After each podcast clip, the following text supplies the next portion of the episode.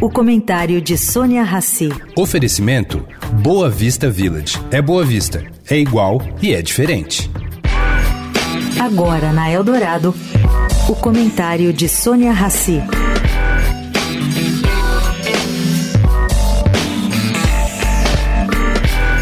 Gente, o ministro Fernando Haddad está quase em lua de mel com a iniciativa privada e com os mercados financeiros. O PIB parece estar crescendo, a inflação dá sinais que está caindo. Queda dos juros em agosto está praticamente confirmada. A reforma tributária está aprovada na Câmara.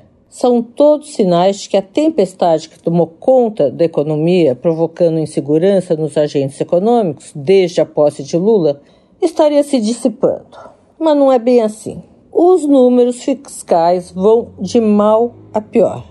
E em breve podem lembrar ao ministro Haddad que ele tem o pior emprego do Brasil. Vamos lá. O déficit fiscal é um problema crônico da economia brasileira e estava com os holofotes aí fixados em outras batalhas, passando meio desapercebido. A situação fiscal até pouco tempo atrás, parecia controlada graças ao preço das commodities em alta, mais o bônus que a inflação sempre dá para a arrecadação do governo.